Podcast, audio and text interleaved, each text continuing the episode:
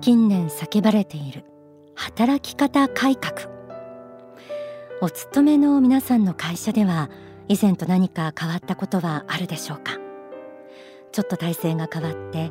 自分の時間が持てるようになった。家族や友人と過ごす時間が増えた。そんな方もいらっしゃるかもしれません。一方仕事の時間が減ることで逆に苦労しているという方の声も聞こえてきます。就業時間は減ったけど仕事の量そのものが変わるわけではないので時間内に終わらせるのが大変。仕事が好きなので私はもっと働きたい。などなど。こう見ると一つの仕組みで全員の幸福をコントロールするのは限界があるようですね。今日の天使のモーニングコールはこの仕事をテーマにお送りします。題して働くことの喜び感じてますか？私たち人間にとって働くってそもそもどういうことなんでしょうか？お金を稼ぐための方法にしか過ぎないのでしょうか？幸福の科学大川隆法総裁の書籍。繁栄の法にはこのようにあります。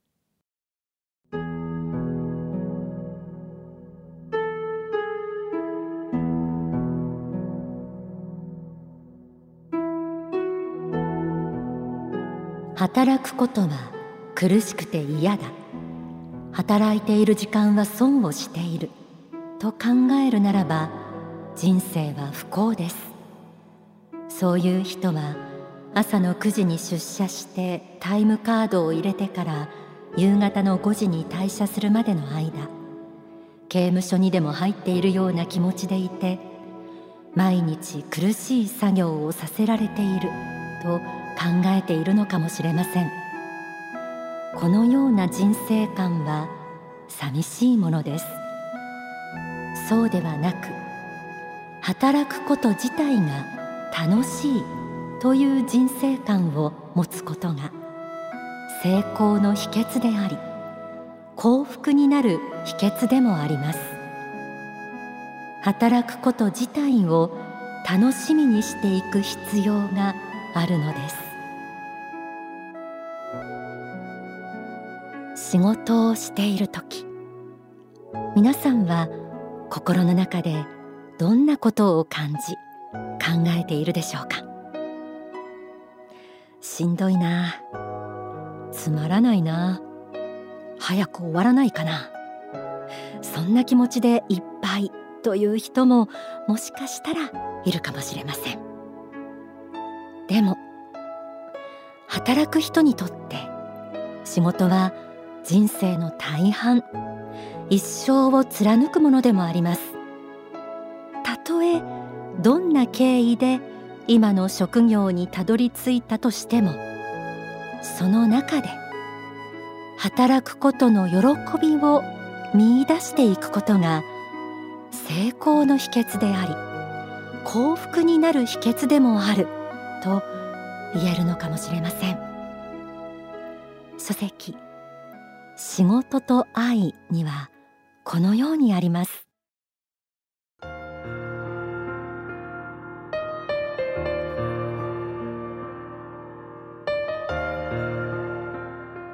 人間はともすれば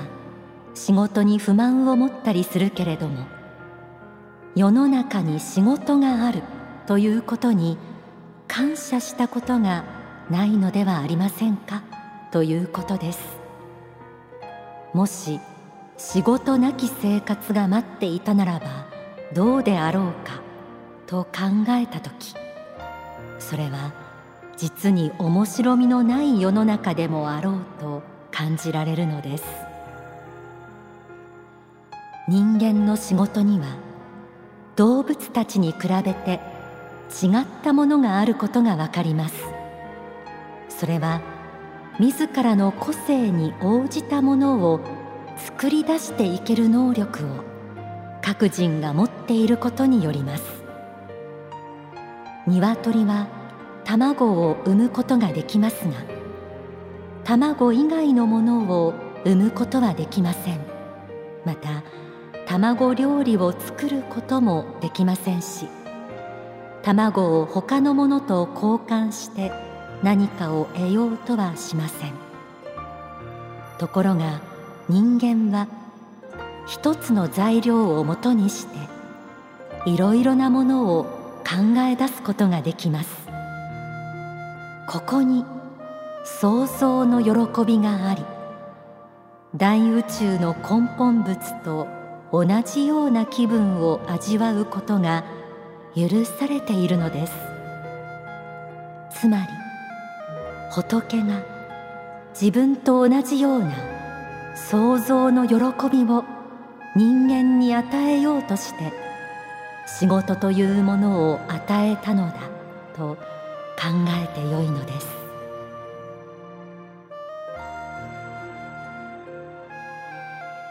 そもそも私たち人間に仕事がなかったならどうでしょうか？もちろん生活の糧が得られないということもあるでしょう。でもそれ以上に人生の生きがいや面白みが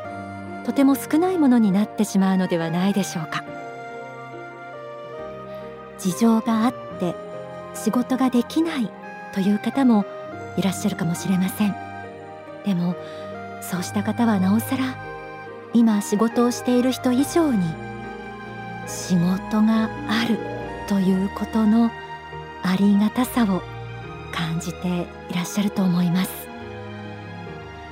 仕事があることそのものに感謝をするという気持ちも時折出したいものです。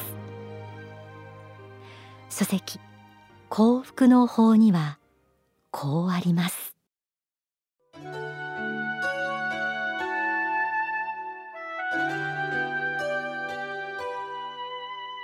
仕事ができるようになる人とならない人をリトマス試験紙で調べるように簡単に見分ける指標があります。それは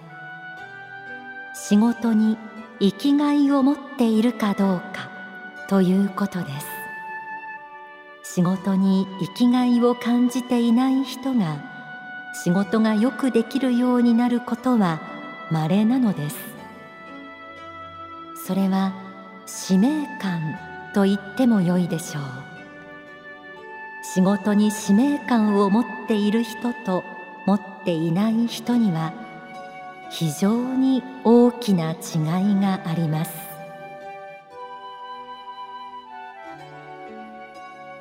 あなたは仕事に生きがいを持っているでしょうか？生きがいを持てるような仕事じゃないという人もいらっしゃるかもしれません。でもこの気持ちは仕事が与えてくれるのではなくやはり自分自身がそう思おうとするかどうかも大きいと思います。ここで大川隆法総裁書き下ろしの心の指針から幸福への切符という詩編をご紹介します。仕事をするすべての人にお送りしたい。珠玉の言葉です。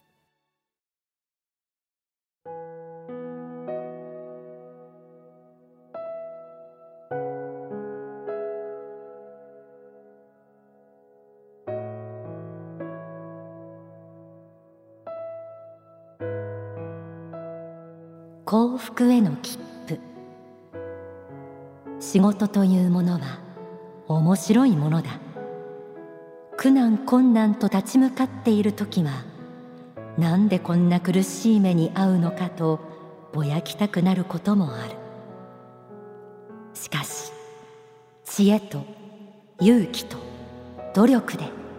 見事やり遂げるとその満足感は格別だ。山登りで見晴らしの良い峠に出て心地よい涼風に頬を吹かれているような気持ちになる。仕事で脳症を絞り汗を流したことのない人間にはこの幸福感が与えられることはないのだ。努力の対価は確かに存在している。だから苦労を苦労と思うな。幸福への切符だと思え。自分を憐れんだり人の同情を求めたりするな。決然として立ちなすべきことをなせ。自分で自分を幸福にするのだ。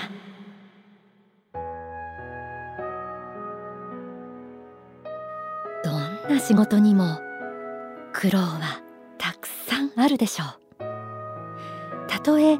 今の職場を離れて自分のなりたい職業やりたい仕事に就いたとしてもそれぞれの立場で乗り越えるべき問題は出てくると思います。でもそれこそが仕事の醍醐味であり自分自身を高める幸福への切符なのだと思います。人生の幸福は仕事の外だけにあるのではなくむしろ仕事の中にこそあるのかもしれない。そんなことを教えてくれてるようですではここで大川隆法総裁の説法をお聞きください生きがいというのはまあ非常に現代的な言い方なんですけどももっとですね、え時代がかった言い方をしますとやはり天命に生きるという感じだと思うんですね。自分のなりわいといいますかね生計を立てる仕事っていうのは非常に長い間関係するものだということですね。ですからこの仕事がですね要するに自分の天命持って生まれたですね運命というかね生まれた時のこの計画といいますかねそういうものから外れていたらね非常に不幸なもんだと思うんですね。え今回生まれた会があまりないですね。これが外れておればね。だからまあ中には外れた仕事をしている方もいます。だから自分のですね心の内を見つめてみてですね。そして生きがいというものあるいはですね、えー、天命というかねこういう仕事をするために自分は生まれてきたんじゃないかというものをがですね静かに見たらこうふつふつと浮かんでくるという。まあ、こういう方はまあ仕事が合ってると思うんですね。こういう方の場合には成功する可能性は非常に高いですね。ところがやめたくてやめたくてしょうがないっていうタイプですね。このタイプは残念ながら無理強いしてもですねそう体制することはないかもしれない。たまたま今の仕事は合わないけども他の仕事をやりたいというのがあってそれやればピタッと合う方もいますね。その場合はやはり場所が違うわけですから変わるべきですね。ただそうでは関係なくですね仕事そのものが嫌だっていう人ですね何しても ダメだっていう仕事は嫌いだっていう方ですねまあ成功する可能性はほとんどないと言っていいと思うんですけどもあの、まあ、そういう方も一定の割合は社会には生きています。いわゆる腰掛け的な発想で勤めしている方はですね残念ながら仕事ができるようにはならない。えー、悲しい話ではあるけども仕事はできなくてもいいんだけど給料だけ上がらないかなとかあるいは毎年毎年給料だけ上がるのを待っている仕事はできるようになりたくはない給料仕事できないで給料だけ上がるのが一番幸福なんて思ってる人は残念ながらですね、えーまあ、仕事ができるようになる見込みはほとんどないと言っていいと思いますね。まあ、そういう意味で、えー、生きがいを感じるということが大事なことですね。それは職業を通して世の中に自分がこのように生を受けたという意味をですね、えー発揮できるということですね。この仕事を通して自分は世の中に貢献していると。こういう気持ちが大事ですね。使命感と言ってもいいですね。それを持つ人と持たない人ではもう大違いですね。で使命感を持たずにうまく世の中渡っていけないかなと思っているような方にはですね残念ながらいくら説教をしても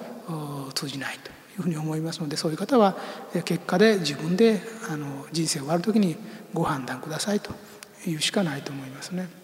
まずは生きがいを感じること。その生きがいの裏にあるですねこの世に今世命を受けたのをその意味をですね職業を通して発見していこうとすること。これが大事ですね。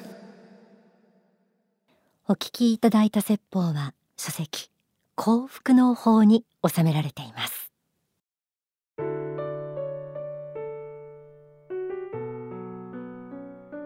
仕事にもいろいろあります。主婦の立場で家庭を守る家族を支える仕事。子育ては偉大な仕事ですし身内の介護も尊い仕事ですよね。お勤めを引退して暮らしている人や高齢の一人暮らしの方にとっての仕事はなんて考えると自分ができることをして誰かのためになったり世の中に貢献するといったこう生産的なこと想像することも仕事と言えると思います。仏が人間に与えた働く想像の喜び。ぜひ皆さんの心に留め置いてください。